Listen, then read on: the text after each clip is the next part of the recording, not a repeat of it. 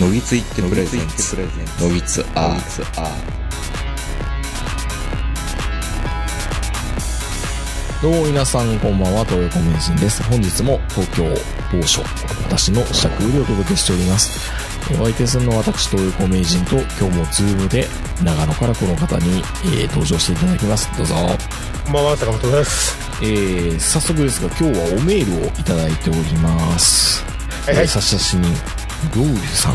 ロウリュ。ロウリュっていうのは、あの、サウナのあの、パンってこう、タオルをね、あーはいはいねパンパンパンってやるやつね熱波をね、熱熱風をを送る熱波を飛ばすやつねロールですかね。えー、題名、東京ドームに変わる単位っていうことでいただいております。ありがとうございます。えー、テレビ等で大きいものの例えとして、よく東京ドーム何個分と例えられる場合が多いですが、あの例えが出るたびに東京すら行ったことないのにイメージわかねえよと、地方の私は舌打ちを禁じ得ません。かといって、甲子園球場に例えられても野球が嫌いなので一緒なのですが、点点点。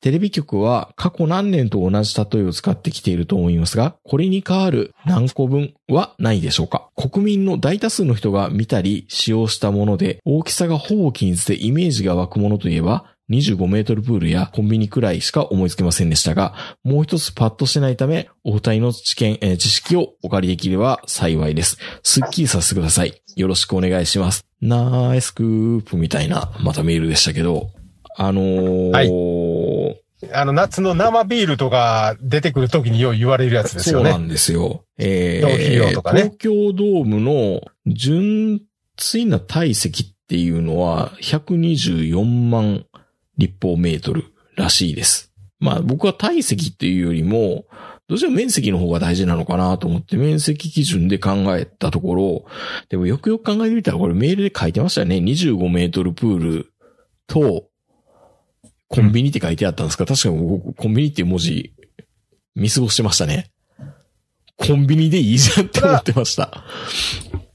ただ、あの、よく、あの、どっかのあの動物園とか、うんいろんなものを紹介するときに、東京ドーム何個分とかいうのもよう言いますよ言いねます、言い面ます積。でも、すごいなっていうことしかわからないじゃないですか。そう。東京ドームの面積なんか誰も知らないんだから、ほとんど。東京ドームの面積は、えー、46,755平米。っていうふうに言われてますそね。もそもその、そその東京ドームの面積っていうのは、あの前の遊園地とか、うん変なあのなんかガラスでできたモニュメントとか、全部入入っっててるないわ入っけ。てない。だからビッグエッグって言われるところの、そう、延べ床面積と思ったらいい。純、純純粋な、え、延べ床面積なの日本あのあ、中違うも違全う部入れてる違のう。下、下の面積と思えばいいです。わか土る。台の。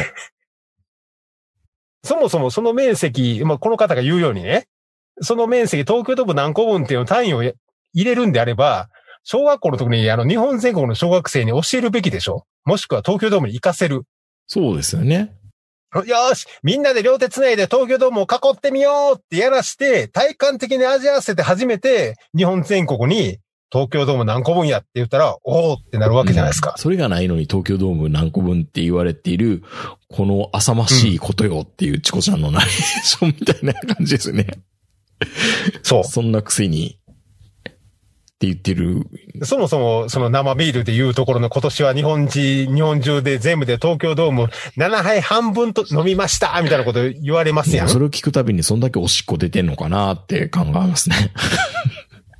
俺昔からアロンゴ出たんですけど、東京ドームって入れるとこないし、入れるとこないってどういうことですか水をジョッキじゃないやん。甲子園とかやったらジョッキっぽいでしょ上から入れたらビールなみなみと告げそうじゃないですか。ああ、どっかあるんじゃないですか蓋みたいなのが。東京ドームってどう見てもあん中になんか液体入れたら湯たんぽみたいになるだけじゃないですか。うん確かに。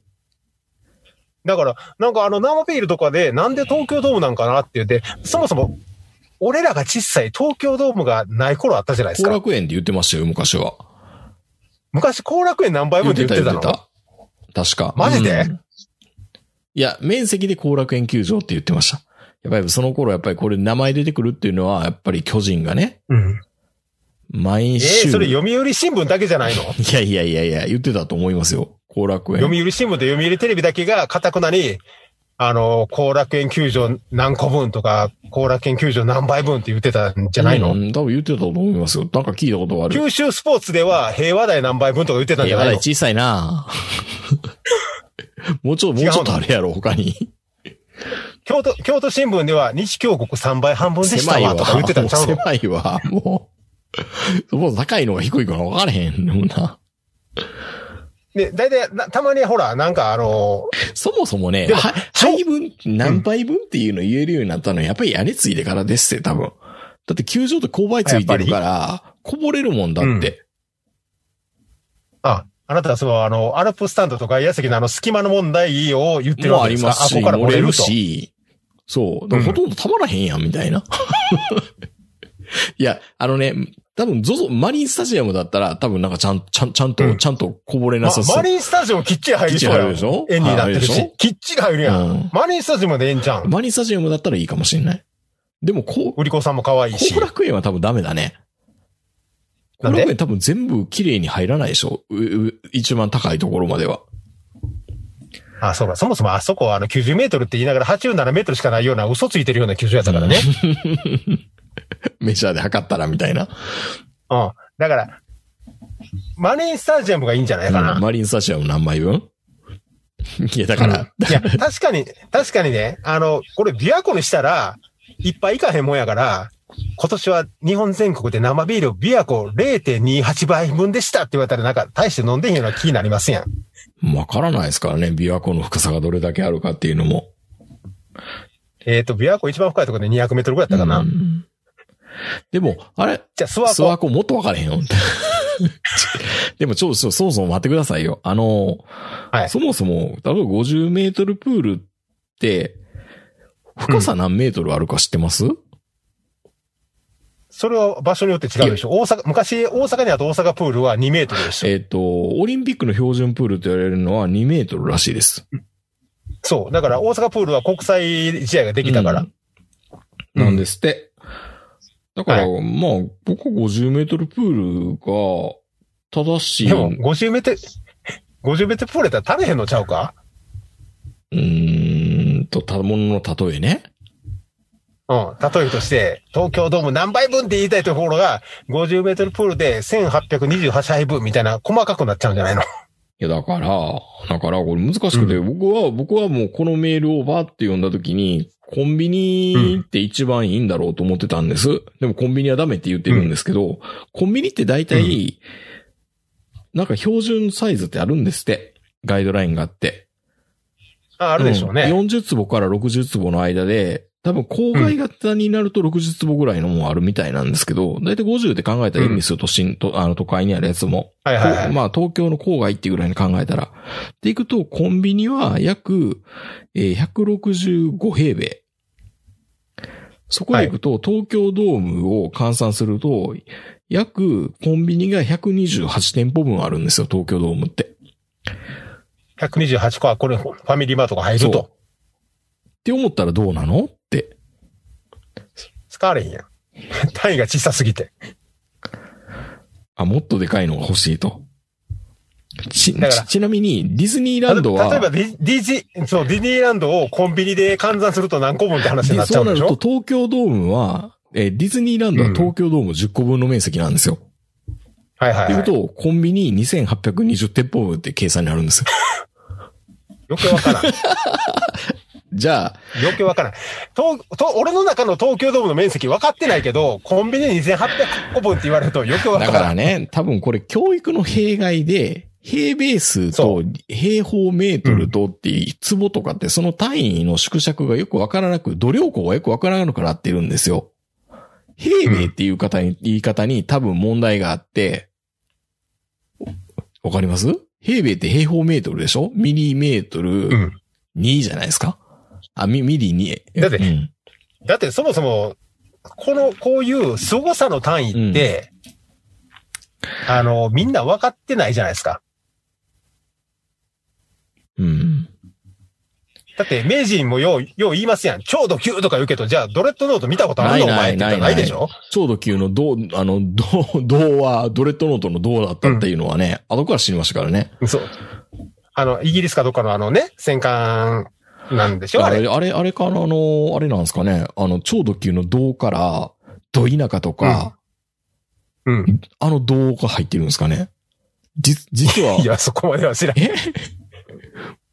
ど田舎のもう銅。あの、東、東京ドーム超えたやつは超ド級でいいんじゃないのあ、東京ドームの銅、銅ってこと うんうん東京ドームの銅ってことね。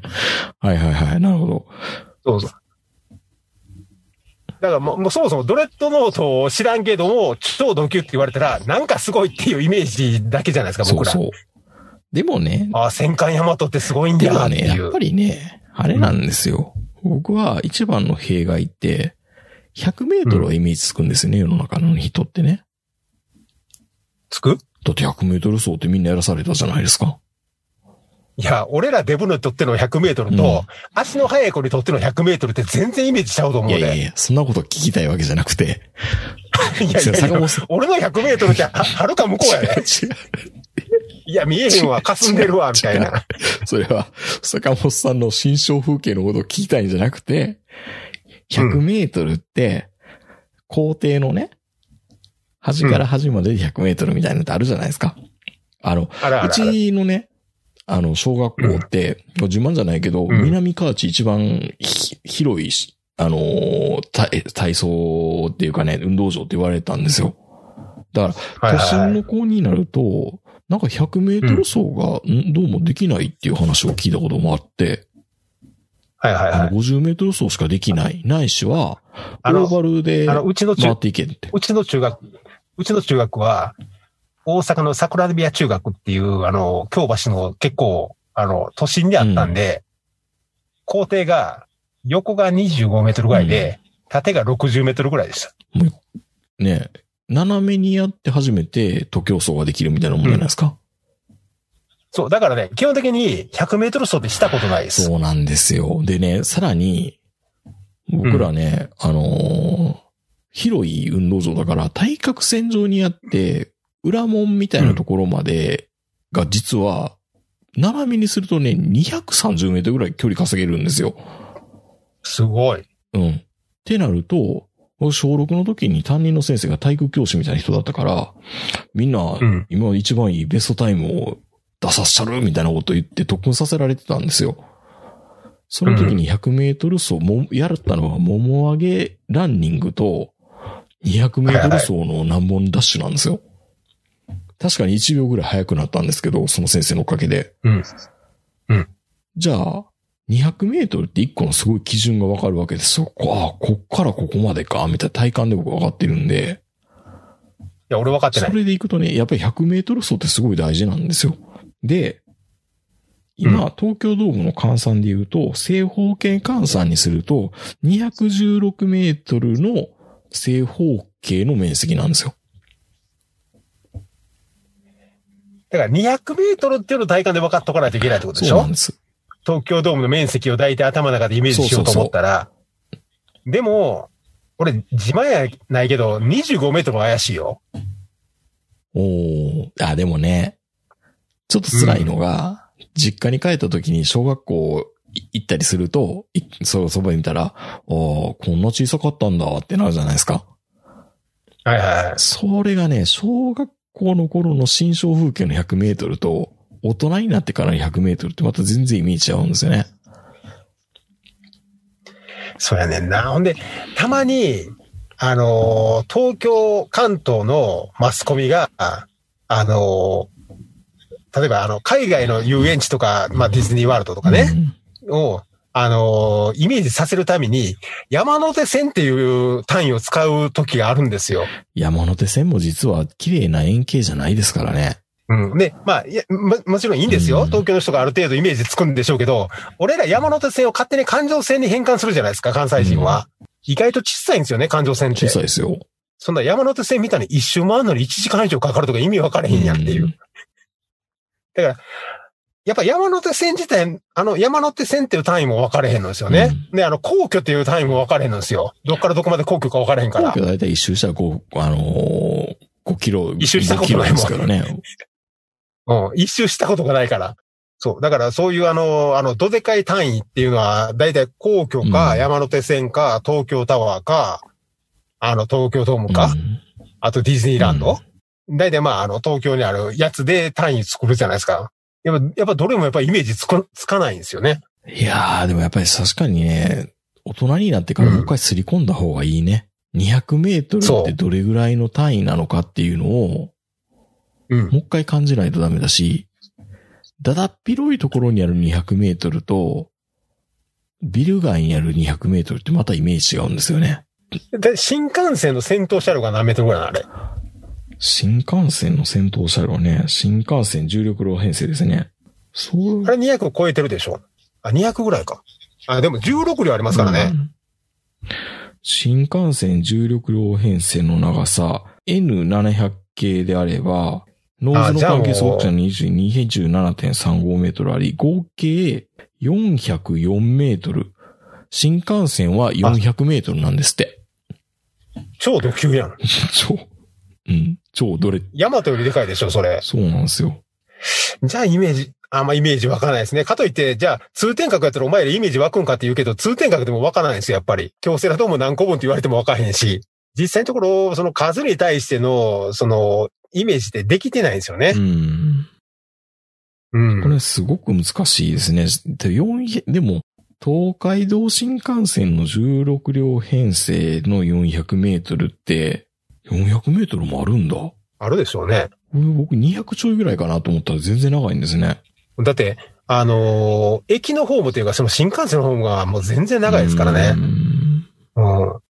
でもまあ、あのーこの単位に対するそのイメージの希薄さっていうのが、結構いろんなとこで、やっぱり、その、悪い方に向いてることが多々あると思って多るんで々あすよ、ります。多々あります。これ本当に。たん僕。そう。例えば、あのー今回のあの、豪雨災害とかで、あの、まあ、50年に一度とか10年に一度みたいな感じで、ほんで、例えばあのーその水が溢れて、何立方平方メートル、何キロ平方メートルの、みたいなこと言うけど、イメージ湧かないじゃないですか。みんなどんだけの雨降ってんのかなあとの降か。水量の基準がわかんないですよ。ど、うんどんなトレイに入れてるのみたいな。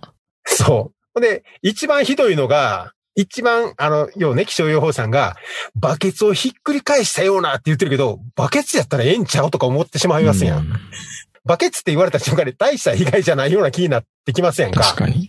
そのバ、バケツでひっくり返したような雨が、要は、そのバケツが何個、何個並んでるわけ全然わかんないですね。だからバケツで薄められて、ちょっとなんかイメージあんまりわかんようになったりとか、まああのね、あの、要は中国のなんとかダムが今溢れそうになってるとか言うけど、あんなもん東京ドーム何倍分で効かへんわけでしょ、うんまあおそらく黒部ダムとかそういうダムあの長野にあるダムでも東京ドーム何個分では効かへんようなもんが溜まってるんですけど、イメージわかないんですよ、これが。水に対するイメージが。わかんないですね。いや、でも水に対するイメージは持っといた方がいいんですよね。そうなんですよ。だって実際その東京ドームとかそういうレベルじゃないでしょうからね、おそらく。うんその豪雨災害とかになるなると、やっぱその、子供の時のあれもそうですし、やっぱ大人になってからその明治が言うように、一回その単位をみんなでもう一回測り直すじゃないですけど、イメージをちょっと付け直さこせれね、る。誰かがね、中心にややった方がいい、やっぱり、それは。あの、本当災害とかっていうのにかこつけて、基準をもう一回、うん。あの、体感させるっていうのは、すごい社会にとっていいことだと思うんですよね。だからやっぱり、実際うん東京ド、と東京ドームに水溜めてみるとかね。うんいやいや、ダメじゃん。ただやっぱ りね、多分、あの、降水確、降水量に関しては、なんとなく想像はついてたんですけど、えー、うんやっぱり100センチの、100センチか100センチの容器で受け止めるとっていうことみたいですね。そこで 1, 時間にまあ何ミリ溜まるかって話なんですよ、そうあそうれ。で、この前の豪雨災害で1時間に例えば90とか行くともうかなりなもんじゃないですか、実際に。もうほぼ1メートル立のび立方体ができるってことですから、そう。で、まあ、それが、例えば、その1時間でね、あの、200とか、うんその、1日で300振ったとかっていう単位になってくるんですけど、それでもやっぱりなんとなくまだイメージついてないですからね。うん1日で300ミリ振りましたとか言われても、そうですね。そう、目の前で溜まっていく様子を見たことがないもんで、うんだから実際にその理科のじ時間にそう、例えばその1時間に300の恐ろしさをこう、ちょっと体感させるとかね。うんまあでも水道で溜めるぐらいじゃ分かれへんか。ちょっとわかりにくいですね、それだけじゃね。うん。まあ確かにね、だからその単位東京ドームとか山手線とか、まあ超土級もそうですけど、実際のところ分かってないんで、その、せめてその東京ドームをちょっともうちょっとイメージできるようにしないとダメですよね。 216メートルかける216メートルの面積だって思うのが一番だと思いますけどね。俺の中では東京ドームより福岡ドームの方がイメージしやすいんですよ。行ったことあるから。 っていうことではなく。いや、あの、あの、ギャオスを捕まえられる大きさっていう。あー。ガメラがちょうど首入れられるぐらいみたいな。ちょっと待って。ちょっと待って。そもそも。はいギャオスの大きさのイメージが坂本先生湧いているってことですか福岡ドームで捕まえた時のギャウスはまだ25メートルぐらいでしたよ。小さいんだ。でもガメラはもうあれ大人やったんで、結構覗き込んでたじゃないですか、上から。そんなんだったかなあのガメラ1の時ね。うん平成ガメラの1の時。ガメラって京都駅に来てましたよね、確か。平成ガメラは。平成ガメラ2の時は京都駅潰しましたね。よ。うん。あれって大体京都駅の大きさって分かりましたもわんね。かれへんわ、あんな。一ガメラ一ガメラ1、一ガメラでええん ちゃん。1ガメラで。もっと抽象的じゃないですか。男の子は全員ガメラとゴジラで分かるでしょ。なんかでもそれ平成ゴジラと、あの、あれで、なんか単位、単位っていうか大きさのイメージ変わってきますからね。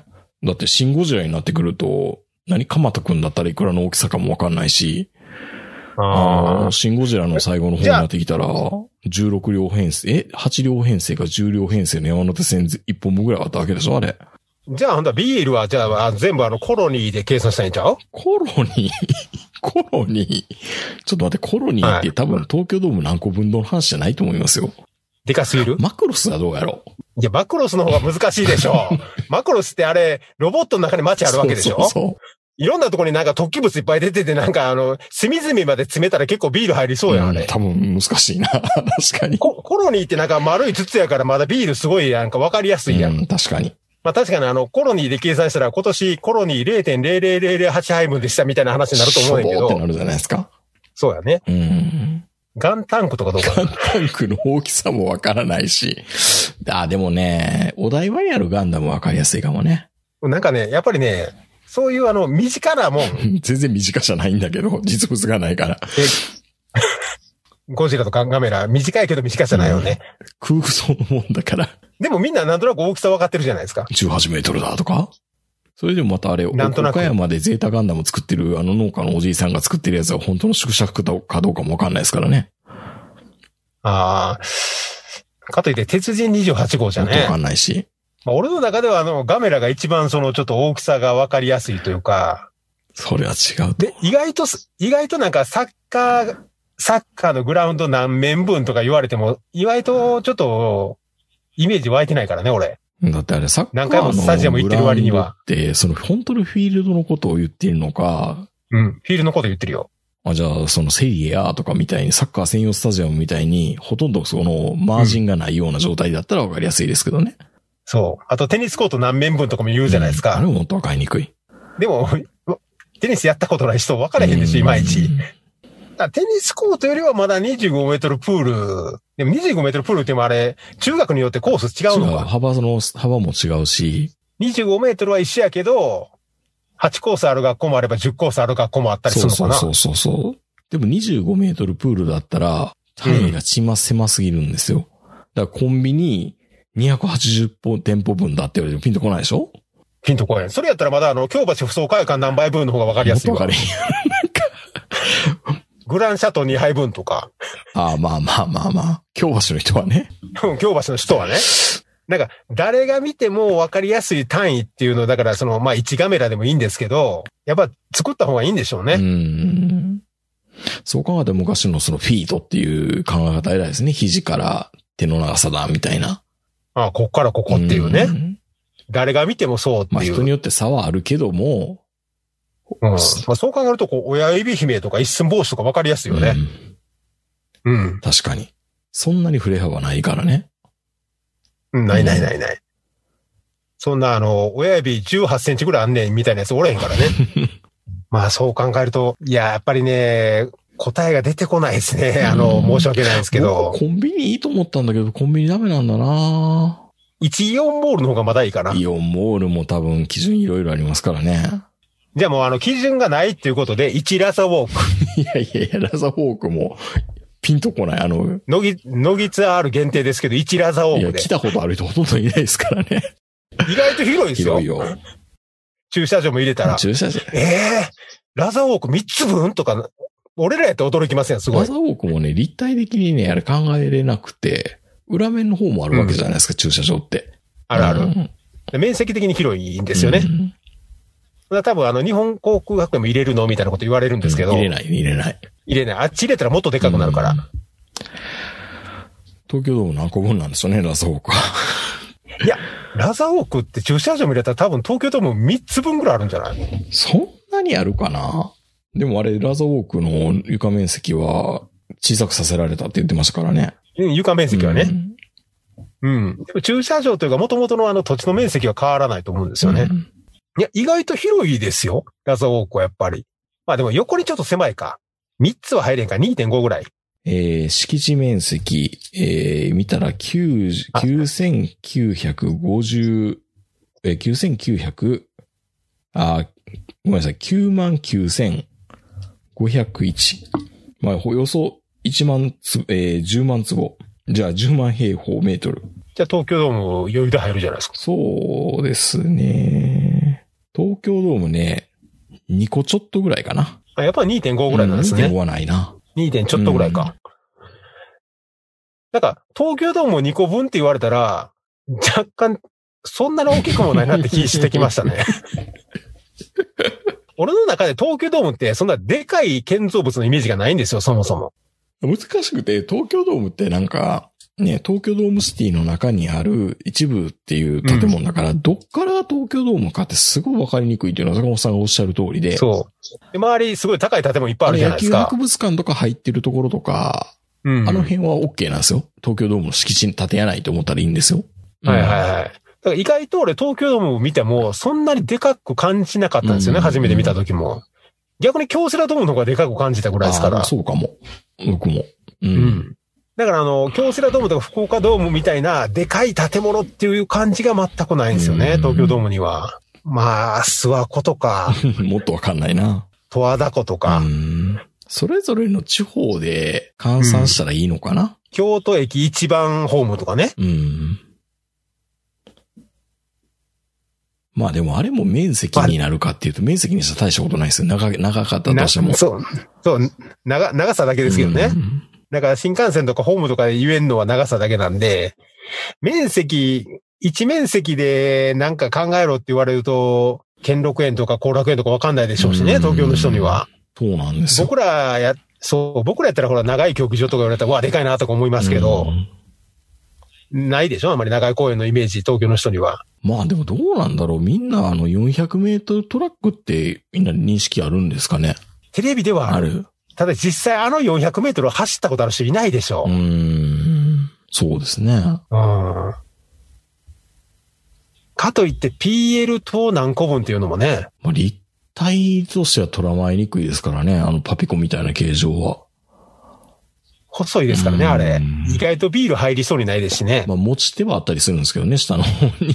明日の方にはね。だからビール入れる、その、ジョッキとしての入れ物的にはやっぱマリンスタジアムかな、 やっぱりまあ。スクエアな形だよね。スクエアって言ったらあれだけど、そり立ってるって言ったらいいのか。ただ、あんまテレビであんまり見たことある人が少ないんで、実際にあの、俯瞰で見たことある人ってそうはいないでしょ、あうれ。だんから大きさももう一つわかんないんですよね。わかんない。さあ、これ日本国民が納得するっていうのはやっぱりないんですよね。多分東京ドームがやっぱ一番正解なような気はしますね、でも。でも一個基準として、今回の大事な知識としては、東京ドームの大きさは 216×216 なんだっていうのを思う、思った方がいいっていうのは一番かな。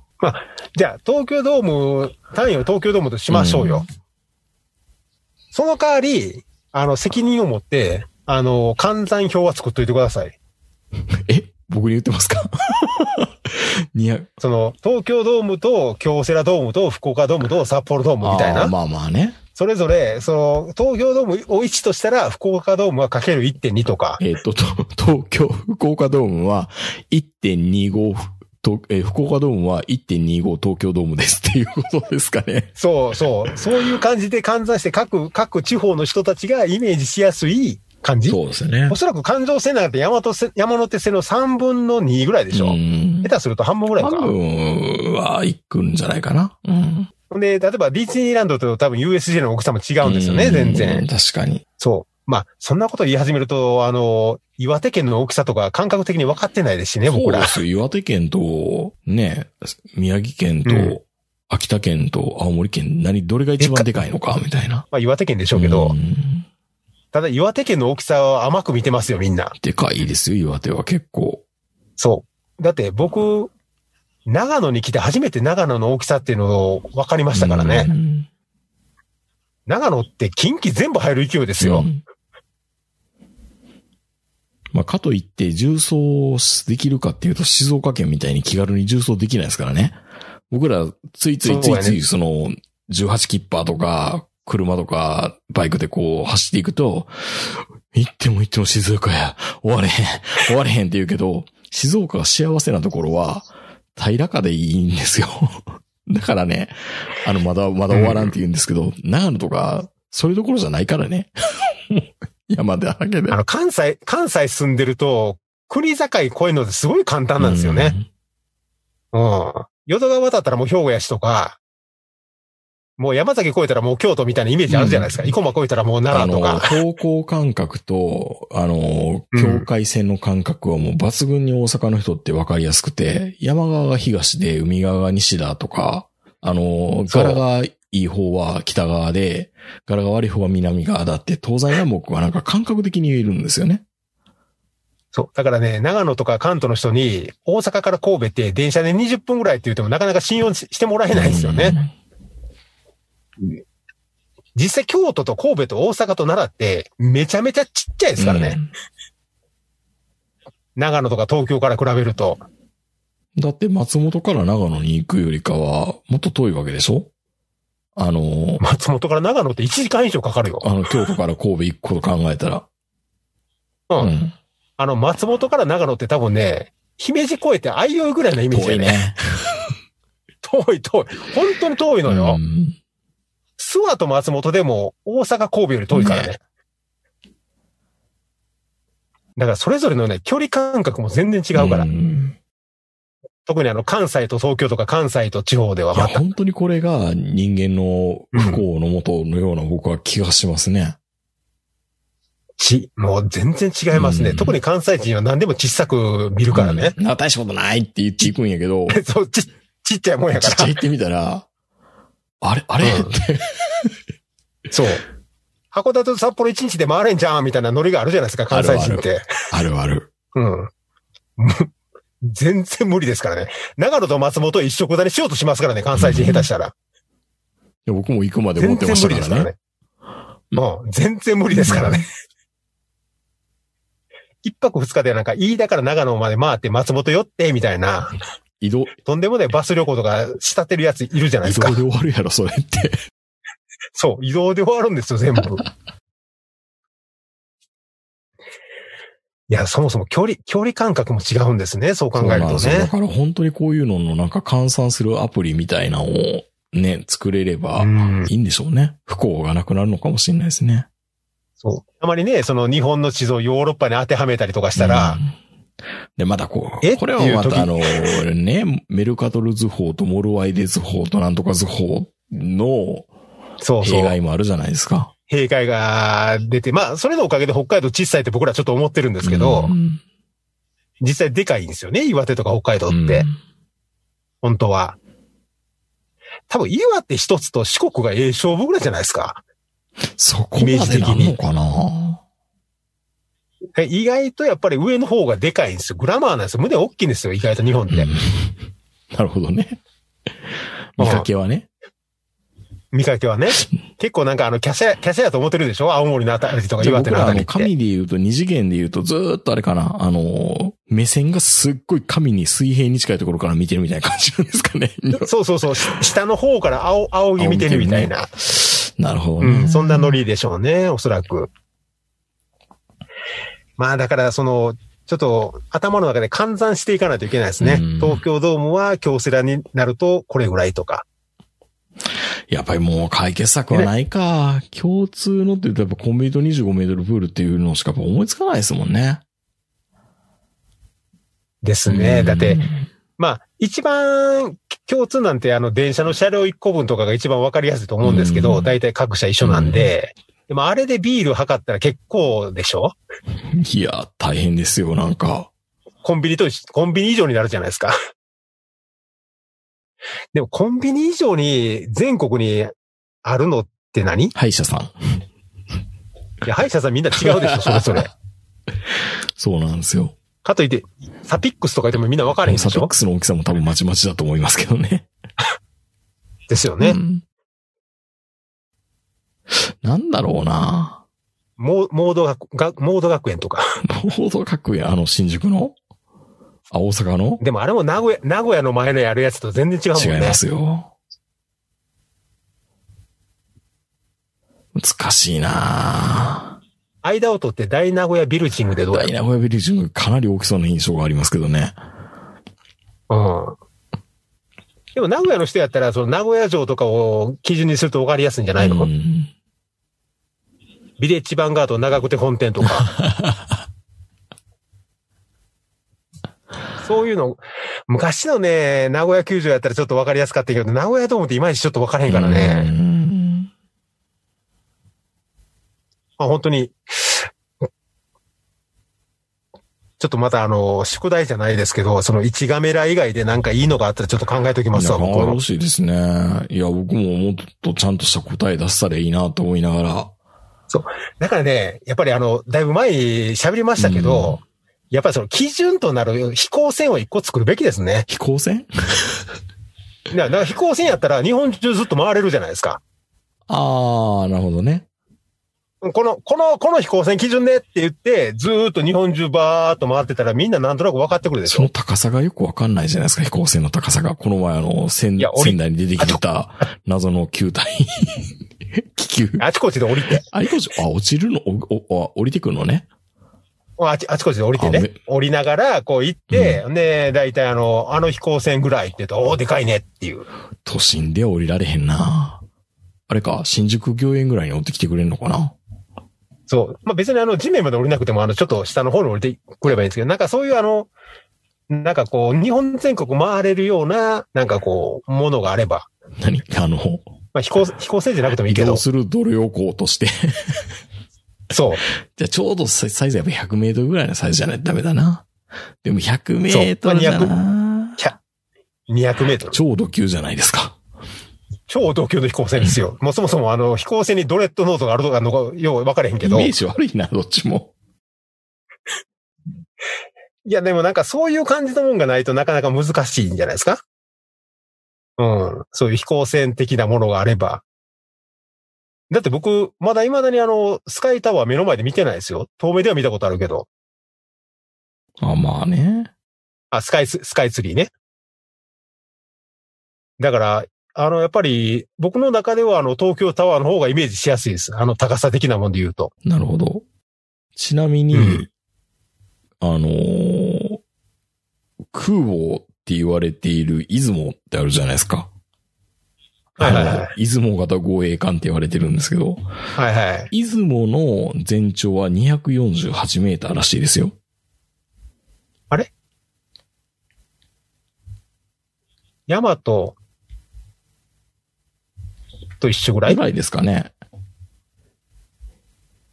意外とでかくないですかそう。まあ空母ですからね。いや、空母ちゃ うやん。護衛艦やん。あ、そうか、そうか。意外とでかいんですうね。ん。あ、でも超度級ではないのか。そうなんですよね。 240だと。ヤマトで270、80ぐらいじゃなかった263メートル。だから出雲の大和方はそがうでしょ20メートルほど小さい。そもそもドレッドノートが何メートルか知らんからね、 俺。ドレッドノートってみんな姿分かってんのかないや、分かってる見たことないもん。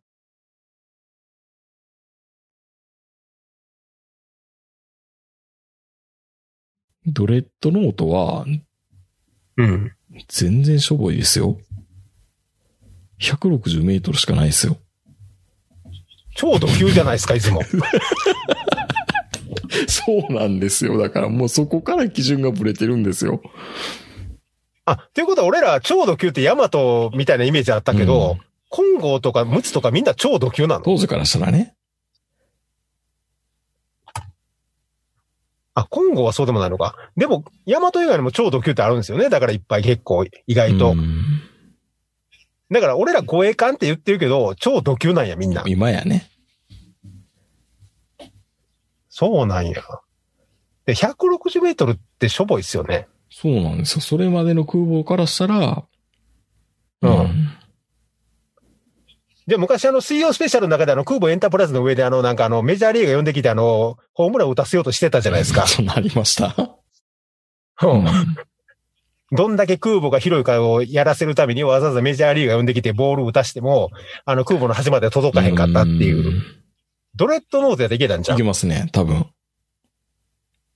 160やからギリギリ、あの、まあ、バウンドしながらやけど端まで行ったんちゃう。んまあ多分、出雲はね、多分無理だと思いますよ。う260でしょ、うんい248メートル。やピッチングウェッジ使わんと無理じゃない、うんそれで言う、風の大地やったらめっちゃ転がすやんと思うけど、棒の玉、棒の玉使って。いやー、まあだからドレッドノートのイメージすら持ってないから、そもそも超ド級って使ってること自体がもう間違ってるんですよね、僕らが。逆に言うと、うん、多分東京ドームは、う。うんん、出雲がうん。ちょっとはみ出るぐらいの大きさなのかなで、出雲でええやん。出雲見たことないけど。いや、だから出雲がいろんな、あの港にこう停泊して、日本全国回って見せたらええんじゃん。うん。一出雲。一出雲ね。うんってことは、あれ、ガンダムのホワイトベースって、あの、シアトルのドーム型球場に、こう、角回うっていうか、隠れるじゃないですか、あのガ、ガルマを殺すシーンで。はいはいはい。うんってことは、ちっちゃいで。ホワイトベース、出雲より小さいってことホワイトベースって全然ちっちゃいと思いますよ。え、下手したら福岡ドームに入るでしょ、丸ごと。入るんだ。入らへでんものそんなんなのにガンダムとかガンタンクとか格納できるのいいっぱいね。っぱいね。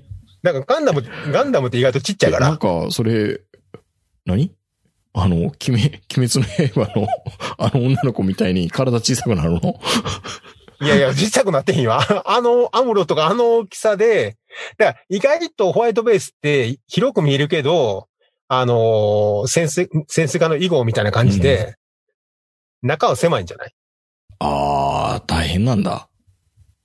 うん。おそらいくつ。も僕ら、あの、アニメ見てたの、魚眼レンズで映されてるのを見てるみたいな感じなんですかそうそう。あの、不動産屋が使ってるカメラ使ってるから、みんなる。なほど。めちゃめちゃ広く6畳が見えてえ、るだけの話何々ホワでイ。トベースってあの、おはよう朝日の、大阪タワーのスタジオと同じぐらい狭いってことそう。実際見たらこんなとこでやってんのってみたい。いうあっちゃんこんなとこでエレクトーン弾いてんのみたい沖田な。くん、狭いよな、あんなとこいたらって。そう。んそら、上も脱ぎたくなるよねっていう。そうか。いや、多分、だから、そういう風になんか一つ一つの大きさ考えていくと、ホワイトベースって意外と小さいってうーん、っていうのはあるでしょうね。いやー、やっぱりね、罪、なんか不幸ですね。まあ、その発見があるから、面白いっていうのもあるかもしれないですけど、確か僕はあのずっとこれ関西の廊下の話もした、申し訳ないですけど、おはよう朝日のあの大阪タワーっていうね、大阪の福島駅のところに大阪タワーっていうのがあったんですが、朝日放送の、え、大阪タワーってまだあるもうの取り壊されましたよ。あ、そうなんよよね。大阪タワーからおはよう朝日っていうね、宮根誠司とかがうんやってた番組が、その大阪タワーの一室、一角からスタジオがあって、結構こんなスタジオなんだから結構広いとこだろうと思ったら、まあこんな狭いところから放送してたんだってすごいショック受けるんですよ、あれ、大阪の子は。な、まあ、あの、遠足じゃないけど、そういう社会見学的なことで行ったりするんですよね、うん大阪タワーに。だから、俺、生まれて初めて、あの、京都の渦政映画村行った時に、遠山の金さんのセット見たことがあるんですよ。まあ、あの、押し出すっていうとこ、めっちゃ狭かったで。うんなんであれ広く見えるんやろあれが不思議でしょうがないんですでよね。しかもまやったあぱり。れ、カメラあんまり、ね、その、ハイレゾでもなんでもないから、また荒かったりするじゃないですか、番組のセットとか見たら。え、こんなんで文化祭やん、こそうそうそうそうれ、みたいな。だから、あのー東宝のあの特撮とかも、実際のその実物を飾ってる時あるじゃないですうんえ、か。これでいいのみたいな。ゴジラとかの。そう。メーザーサス銃光戦車本物見た時で、なんて荒い作りやと思いましたもんね、やっ ぱり。何これってこれいっう。て。そう。でも、フィルムやったらあれでいいんですよね。うん。いや、だからね、実際、いや、不動産屋さんのあの、写真じゃないですけど、本物は狭いでですよ。うんだから、俺らが思ってる以上に東京ドームって小さいんちゃうほんまは。あ、陰謀論。 指入れにやることだから実は嘘かもって。えそう。ちょっとあ待ってれなんか東京ドーム何倍分、いや、実際あれ測ってみたら、ないんちゃえう、そんなこと言うと、 100その89メートルしかさ、ライトスタートないとかって、その日生球場以下じゃないですか。 いや、だから、だからあんだけバンバンホームラン出るんちゃうの。みんなドームランって言ってたけど、そうじゃなかったんだ と。 うん。ただ単に狭いだけちゃうん。ちょっと、まちょあ、っと。もちろん狭いんですけどちょねっ。と竹中公務店に謝ってくださいよ。いや、いや、だって、前科がある前か回ら。があるからね。確かに。前科があるから読。売のやることは信用できないと。でも、あそこ、あそこの単位が狂ってると、いろいろといっぱい狂ってきますよい。やーでもありそうで怖いなうん。あそこちょっと小さめ、小さめにうんややっとくちょとっと、か、なんちょかっと、ね。ちそょうっいうと、のちょっで。とな、もう頑張ってメジャーとか持っていったら、急になんか管理者飛んでくれたりするんですかね。そうごめんなそさう。いよって1、2言うて、なんか歩数で測ろうとしたらいきなりなんか連れて行かれるとか ね。ちょ、ちょっとこっち来ようか、みたいな。そういや、大変ですよ、だって。基準が変わるわいけろでんなすもからのが。、そう、いろんなものが狂ってくるから。うん。まあまあ、狂ってくるだって俺ら、だから東京ドームのイメージがないねんって、だから。だから まず、その、そ東京ドームのイメージを作らせるなんかを、教育とあしの、て。番組で作ってくださいよ。ああ、それ、そうだなね今やったらス 3D で実際入れられるでしょあん中にビールとか。見れますね。うん。なあ、ここに、あれが、えあの、ジョッキというかね、サーバーやとしたら、何人なら並べれるかとかさ、何人並べれるかって意味あるそれ。ない。あれでしょその水、水没する、あの、未動水線みたいな感じのイメージ作りたいってことでしょそうそうそうそうそう。ドボドボドボドボドボドボドボドボドボみたいな。何回トラフの時みたいにね。難しいよ、実際に言うとなんか多分隙間から流れていくとかっていうのもありそうやし。ね。うーん、なんか、でもまあ実際、まあイメージが貧困な俺が悪いんですけど、うんこういうのはね。俺の子供の頃って、だって東京でも何倍、後楽園球場とかあったかな甲子園は記憶にあるんですよ。甲子園何個分っていうのはうん、大阪の時に。でもそもそも甲子園のイメージが分からへんから。もう甲子園何枚分って言われた時に、本当にこのう ん。アルキメデスじゃないけど、水溜めたのうんみたいなのあるじゃないですか。この段、段あるあ々るのとこってどうやって計算すんのやろうとかね。そうじゃないんですよね。そう、実際。うん。実際にそれイメージ頭の中でできてる人って藤井聡太くんぐらいしかおらへんでしょ。うーん、藤子枝できてんのかな多分。ういんや、俺らできへんでしょ、で大きな体。い。だって、みんな王将のコマーシャルでもイメージできてます卵 1, み一日何万個とか。えっと、でき、できるか。えーっと、 餃子1日1万個でしたっけなんかそのイメージで、食わ、すげえなって思うけど、食は、食、実際なそんかれ、よくわからんけど、食は万里を超えるって言ってま したよ。ちょっと待ってうんそう、だそからもそも全部、全部分からへんねんけど、万里の頂上湖って何を基準に万里なのって。だからそれがそもそも分かれへんから、その卵が何万個使われてることによって、天津飯が何個できてるかとかが分かれへんやん。餃子の王将のコマーシャルって、確かにね、うん。なんぼでしたっけ餃子の王将の。いや、覚えてないけど。いや、まあだから、まあまあまあ数ですから、基本的には。うんいっぱいいっぱいってことでしょでもね、仕事やる上では大変、大切って言うじゃないですか。具体的に。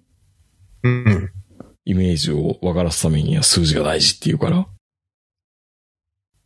でも昔の人っていい加減ですよ。だって、よう言う、あの、例えば関西やったら、あの、桜は吉野の桜って有名じゃないですか。ほんうんで、あの、一目千本とか言うじゃないですか。ほんで、奥千本とか中千本とかって。うん。でもあれ、実際千本で聞かへんのでしょまあね。もっとあるわけでしょうん。うん。でもまあまあ、千本って、千本って言いやすいから、みたいな。まあそんなもんですからね、昔の人って。 樋口薬局はどうなったんや、結局。 目標、目標1327件みたいな。言ってないでしょ。 めっちゃ気になってきた。ちょっと調べよう。いやいや、もう、樋口薬局、いや、あるとは思うけど、いや、ありますよ、ありますよ千、千件超えてないでしょ。 でも、象は長生きやから意外とあの象は生きてるかもしれんね。まあまあまあね。社長は死んでるかもしれんけど。うんいやいやいや、生きてたらどうすんね樋口薬局は、ん。あ、うん。僕言ってたの正しいな。樋口薬局目標1327件って合ってた。適当に言ったけど。うんすり込いやそうみ。覚えてるでしょすり込みってすすごいりね。込みってすごいよ。ねすごいよ。えっ、と、ヤフー知恵袋になりました。樋口薬局、うー1327件と言ってたのはどうだったのでしょうかと。あ、これは、まあ関東も関西も言ってんのか。樋口薬局そもそもどっかに買収はされてないのかな裸天国っていうのは、あれはどこのコマーシャルやったっけいや、覚えてないですね。紅葉パラダイスやったかな琵琶湖タワー、琵琶湖タワーじゃないねんな。うん。目標なんかあの1327件、当時は427件だった。うんで、約500店舗まで出店数を伸ばしたが、近年はそれまでの主力先店出店先であった商店街が量販店の競合により衰退傾向にあることや、うんぬんっていうところで、そうか。今も500は行ってないんだよ。まあ多分その時から伸びてなくて、そもそも樋口薬局ってちっちゃいやつでしょ商店街の中にある、もともとはね。もともとは。で、まあ今そコうねンビニと組んだりしてますね。ファミリーマートとかと。まだあるんやう。んうん。すただ、ごいね、そう考えると。ま、松清とかには食われてないですよ。そそう考えるとすごい。頑張れ、樋口ですよ。うん。何を根拠に1327点って言ってたんやろ。その当時の海外のドラッグストアか何かの最大の数が、それだったはずなんですよ、確か。なんかそれは聞いたことあって。だから全然根拠ちゃうやん、それ。こん要こん要は、その世界一の店舗数になりたいっていうだけなんでしょ、それ。そう、気持ちいなんかマーケティングとか全然ないんでい。しょ。ないないないない。社長の思いつき。ええな。うん。でも、食は万里を超えるっていう、その万里って何を、なんかすごいでっかいんだよ。超ド級だよってことを言いたいから、そうそう。食は万里を超えるって言ったんですね。うん、まあ、要は、あの、昭和時代のあの、経営者のあの、メガネの幹がみんなお城みたいみたいなやつと一緒ですよね。うん。うん。いいな。なんか、なんか知らんけど、とりあえず、イメージでもう先ば、あれ、ちょっと途切れてしまったな。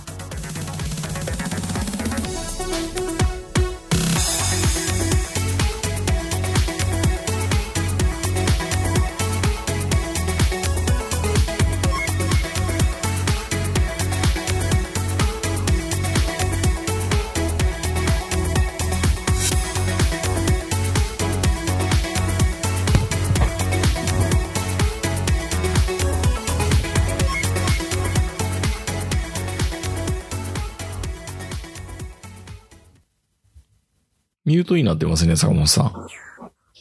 え、俺の声で聞こえてんのこれ。あ、聞こえてる、聞こえてる、大丈夫、大丈夫。どんな感じになってるいや、まあまあ、そこそこ普通に綺麗に聞こえてます。あ、そうなんや。うん。いや、別にあのあのマイ、あのマイクじゃなくても。いや、まあ、やっぱあのマイクの方がいいですけど、今スピーカーフォンですかえ、これスピーカーフォンなのかな話して話しているならスピーカーフォンですよ。いや、耳につけてるけど、どっちかよう分からへんね。あー、どうかなうん。いや、ま、まさに坂本さんね、まあ、そこは万里を超えるとか、なんか、生活音がめっちゃ入ってる。車、うん車車に移動した。今車に移動した。あー、え、電気がないから。なるほど。いや、あのー急にね、小、ここから、ここから行きますね。あー、まあ、坂本さん、昭和のね、社長とか昭和の企業だ、みたいな話今しましたけど、急にブチって切れたんですよ。で、僕は、こうんの貧弱なね、古い旧式の Mac で、うんあの、王将の CM を調べるためにサファリ立ち上げたから不安定になったのかなと思って反省したんですよ。 4ギガしかないから。4ギガしかないいかやら。いや、8ギガある、8ギガある。 ただ、いろんなもん立ち上げてるから、で、うんいや、まずいんかなと思ったら、なんか急に坂本さんが切断されて、あい、失敗したなと思ったんですけど、なんてことはない、坂本さんのうちが停電になったっていう話そうで、そうそうそう。今15分ぐらい分断されたんですけど、まあでもね、この辺り半年に1回ぐらい停電あるのよ。え、なんか、そんなに電力事情よろしくないんですね。なんか雨、雨降ってるからとかですかでもなく。あれ、また切れたぞ。停電っていうか今、坂本さんは iPhone からズームをつなげてもらってるんですけど、また切れちゃいましたね。てか、またミュートになって、あ、ミュートになってたりするんですよ。あ、ごめん、触ったわ。うん。だからね、多分スピーカーフォンにせんとダメなんですよ。あ、スピーカーフォンにね。うん。スピーカーフォンなりました、今。顔につけてると多分ね、あんまり11使ってないから。いや、でも本当最に近、そう、急にそんなことになってびっくりしたんですけど、まあまあ、でもね、うん、うん。昭和の企業の勢いみたいなのもあったんでしょうね、あの辺ね。 まあもう、それどころじゃ、停電でなくなったけど、 まあでも本当に単位とか、いや、ね、でもまあ、うん。その、樋口野球部もまだ残ってるってすごいですよ。ある意味すごいですよね、こんだけガリバーがいっぱいいる中で。うん。もう絶対なくなってると思ってたもん、俺。どっかに買収されてる、松清グループになってるかなと思ったらそうではなかった。そうそうそうそう。うん。もうそう考えるだけでも、ちょっと尊敬しますね。ちょっと熱くなってきましたね。うん。うん。いや、まあ、でも、その、まあ、樋口野球部のあの、1327点もそうですけど、まあ、その、単位に関しては、もう王将でも何でもそうですけど、本当にあの、みんな深く考えなかった、その弊害が出てますよね。いや、だから案外ね、みんなね、え嫌じゃないですか。なんか、こう、そもそもこの、この改善に取り組んだら、時間何時間短縮できるんだね、見たとき、結局鉛筆なめなめで、え嫌じゃないですか。うん、ちょっと多いかな、ま少あないかな、みたいな。うん。実際、それを数字が出てるかどうかなんかわかんないですからね。わかんないし、そのね、ひ費用対効果っていうか、投資金額組み合うのか、みたいなこと言うけど、結局その場のノリですからね、はっきり言ってね、あんなもん。うん。うん、誰も検証してないし、検証しようと思ったらまだそれはそれで仕事になるんで、ちゃんとした。 結構ええ加減なもんですよね。本当に。あの、よく出るじゃないですか。関西大学のあの、よく経済効果の計算をするおっちゃん。 うん。名誉教授らしいけど。ほんまに、ほんまかあのみた端々まいでな。聞聞きに行ったんかっていう話ですからね、あれ。だからあれも、だからその、周囲で仕事が発生して飲み会をした居酒屋から派生するビール会社の売上金額まで含めてみたいな話ですからね。っじゃあそのビールを運んでるやつも全部入れてんねんなっていう。て言い出したら連鎖式になるから、それが、なん、うんな、何神道まで経済、経済効果でいうところ、何シートンまでいけるかっていうところを多分明確にしないと、その基準も明らかにならないと、まあ、ただあのそう辺だからの、あの、あの基準がそもそもだからその、単なるバタフライ効果なのか、うん。沖屋が儲かってるだけなのか、そうそうそうそうそう。そう、本当に、あの、んみんながその特需で儲かったのか分かんないじゃないですか。そう。だからあの、寛大のあの先生も、基準をはっきりしてほしくて、なんか多分勢いで、うん、今回はここまででいいかな、みたいなこと言ってそうな気がせんでもないですけどね。あれも、あれも実際のところあの、むか大昔のね、あのー、1985年からの阪神タイガースの優勝の時に出したじゃないですか、経済効果うん。うん何千億みたいな。あの後、引っ込みつかんようになって全部出さなあかんようになったでしょうん。そうなのそうなのだからそれまであんまなかったもん、関西で、その経済効果みたいな。うん。あの時に、阪神タイガースが優勝したことによって、すごい経済効果が出ましたって、数字で初めて教えてもらって、阪神タイガースが優勝することには意味があるんだってみんな分かったわけですようん。うん。あの時のその、まあ、あの時、その800億なんか1000億なんか、わかんないですよ。この根拠のある数字かどうかすらも。まあでも根拠ないよ、多分。言うほど。まあ、なんかこただ根拠、基準を思い確にしてるだけにするのが大事ですけどね。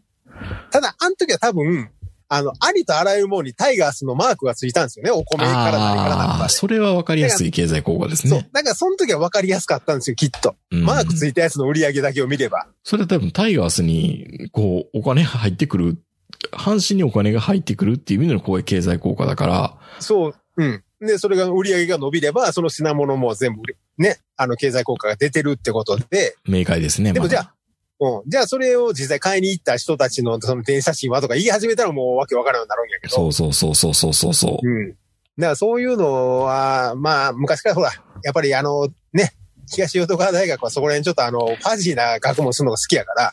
え、あの、タクシーの運転手ひたすら追っかける、あの、先生とか。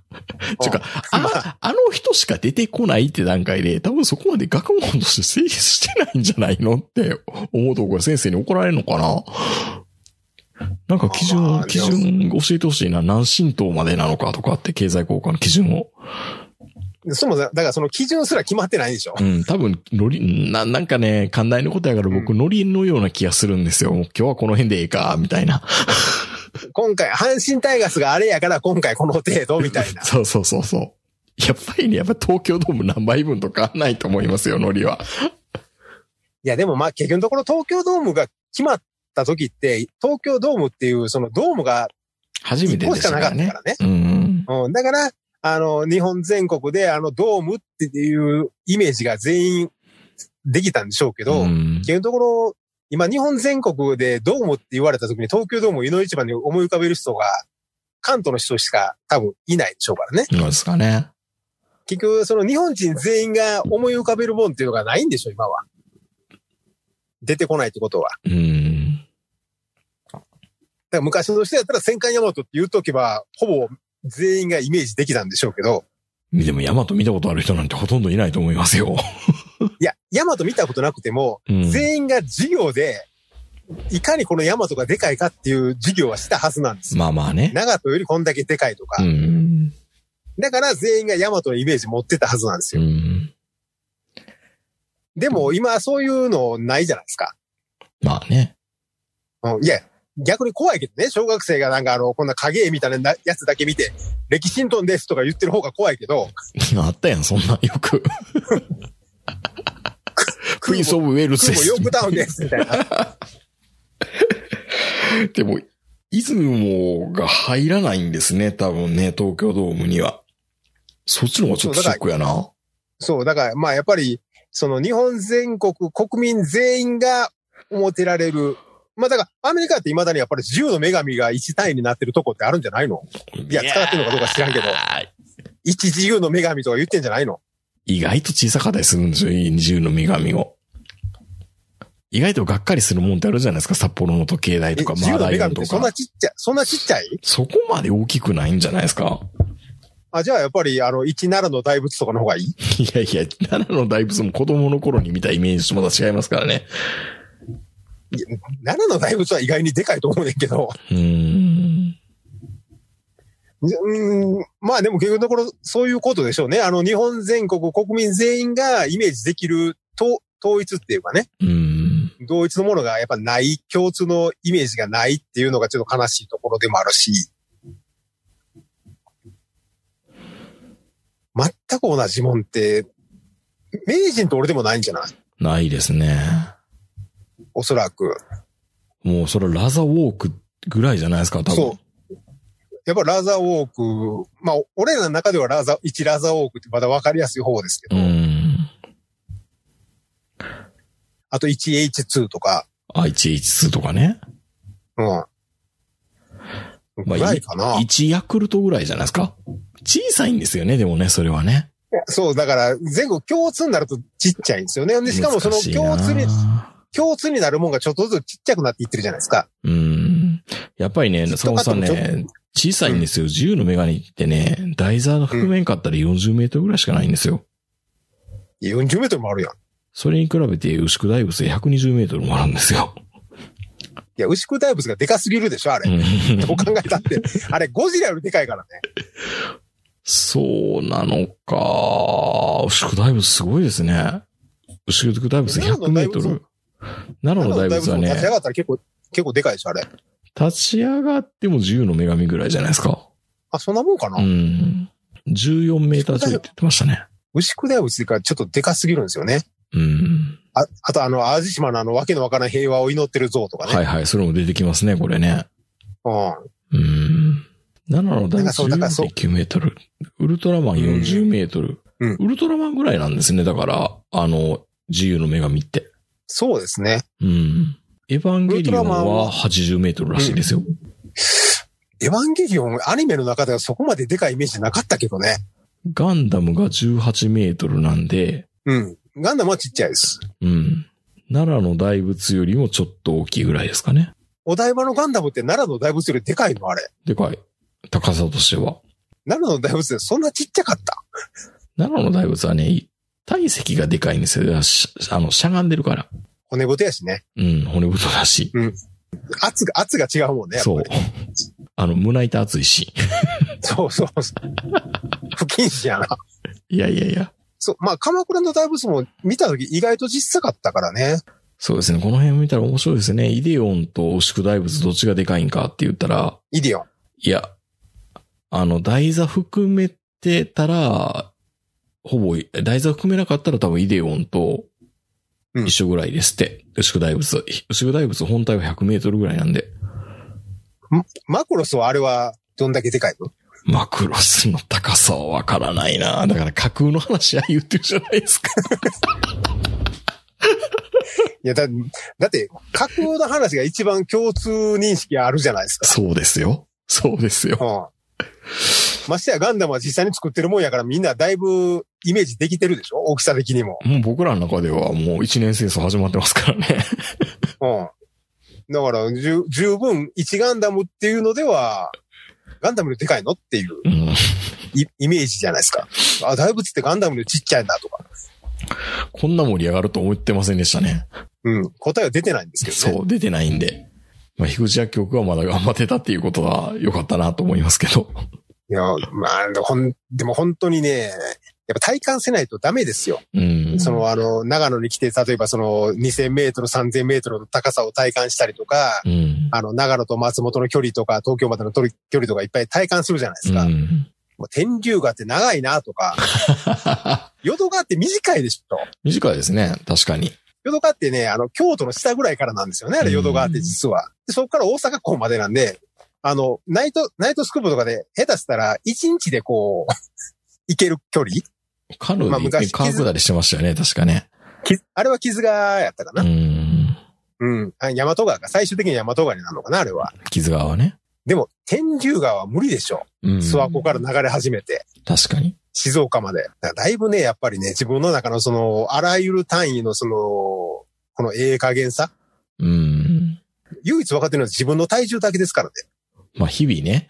でも、うん。でも自分の体重自分で自重として分かってないわけですから、腕立て伏せでもしない限り。そう。だから最近膝が痛くなってきて、ようやく自分がいかにでかいかっていうのが分かってきましうん。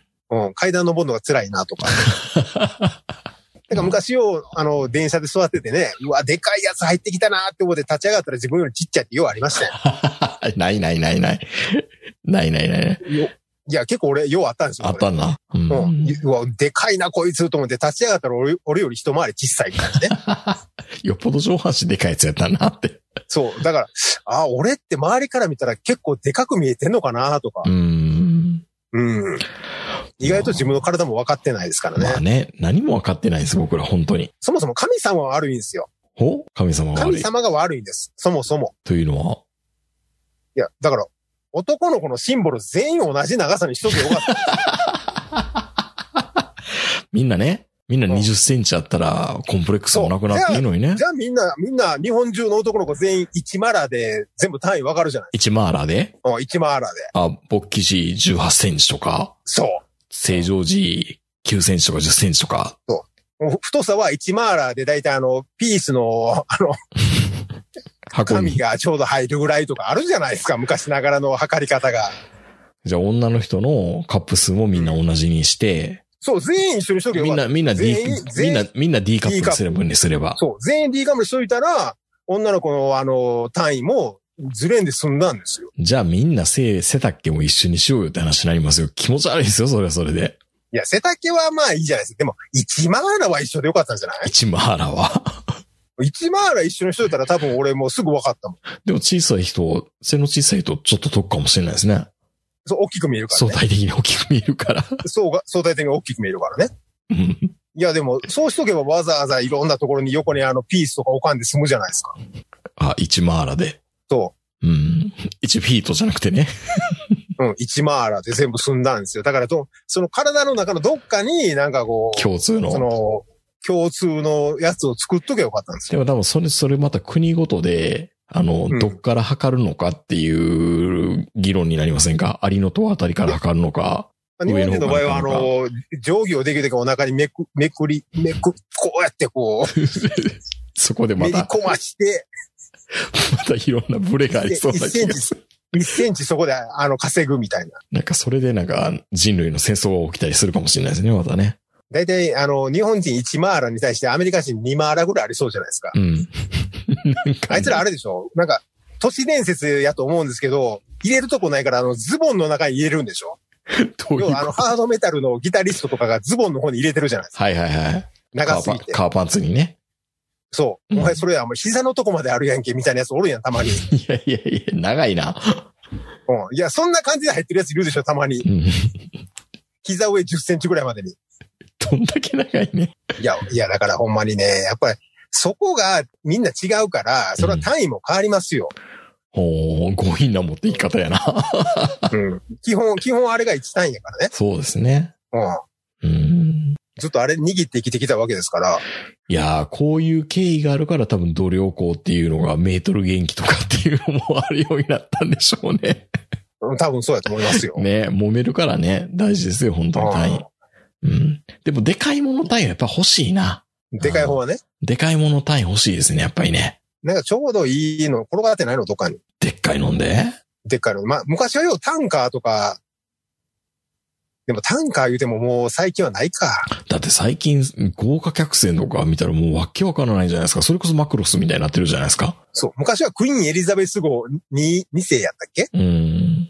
?2 世号みたいな案があって、それが基準みたいなところがありましたけど、今、あの、なんとかプリンセスとか、なんとかノーバーとか、なんかようわからんのいっぱいあるじゃないですか。しかもなんか妙に頭でっかして気持ち悪いな、あれ。うん、人の顔書いてあったりとか。そうそう。なんであれ倒れへんのかそれが不思議なんですよね。なだって、む昔の日本のあの、戦艦とかあの、砲塔つけすぎてようなんか沈没したみたいな話あったじゃないですか。 さあそこですよ、本当に。言い出したらキリないけど、そんなとこ。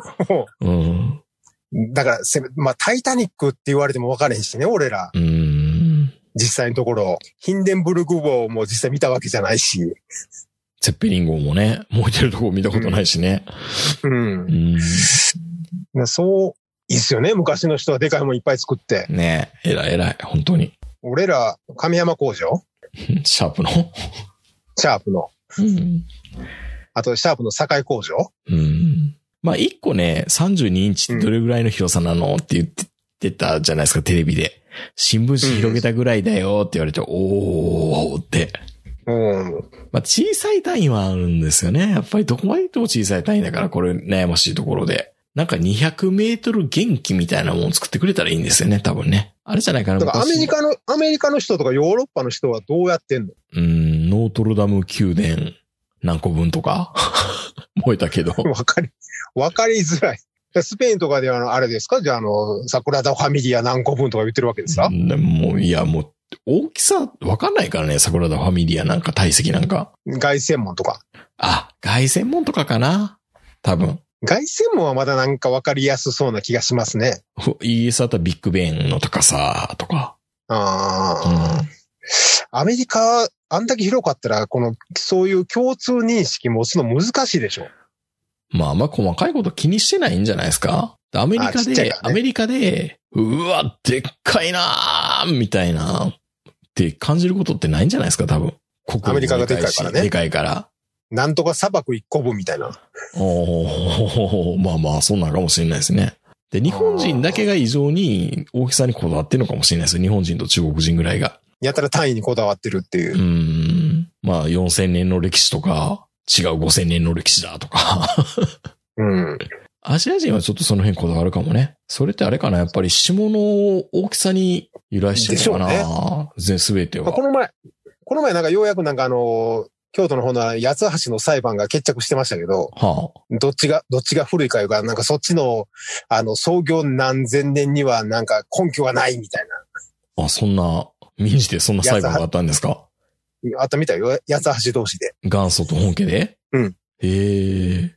まあ大事っ根ちゃ大事だけど拠がないとする、なんか、もうさいその、判例読んでないし、よう分からへんけど、要はなんか根拠がないという根拠がないからいいみたいな、なんかよく分からない、なんか。根拠がない根拠、根拠がないという根拠がないので、無罪みたいな。 無罪じゃない、勝訴か。言ったもん勝ちみたいな。 よう分からへんねんけどね、実際のところは。なるほど。うん、まあ、まああるんですよね、八つ橋も何何個かいろいろ。ね。元祖とか本家とか。まああ、にあこれの創業家って、まあいい加減じゃいい加減じゃないですか、みうんな。ん。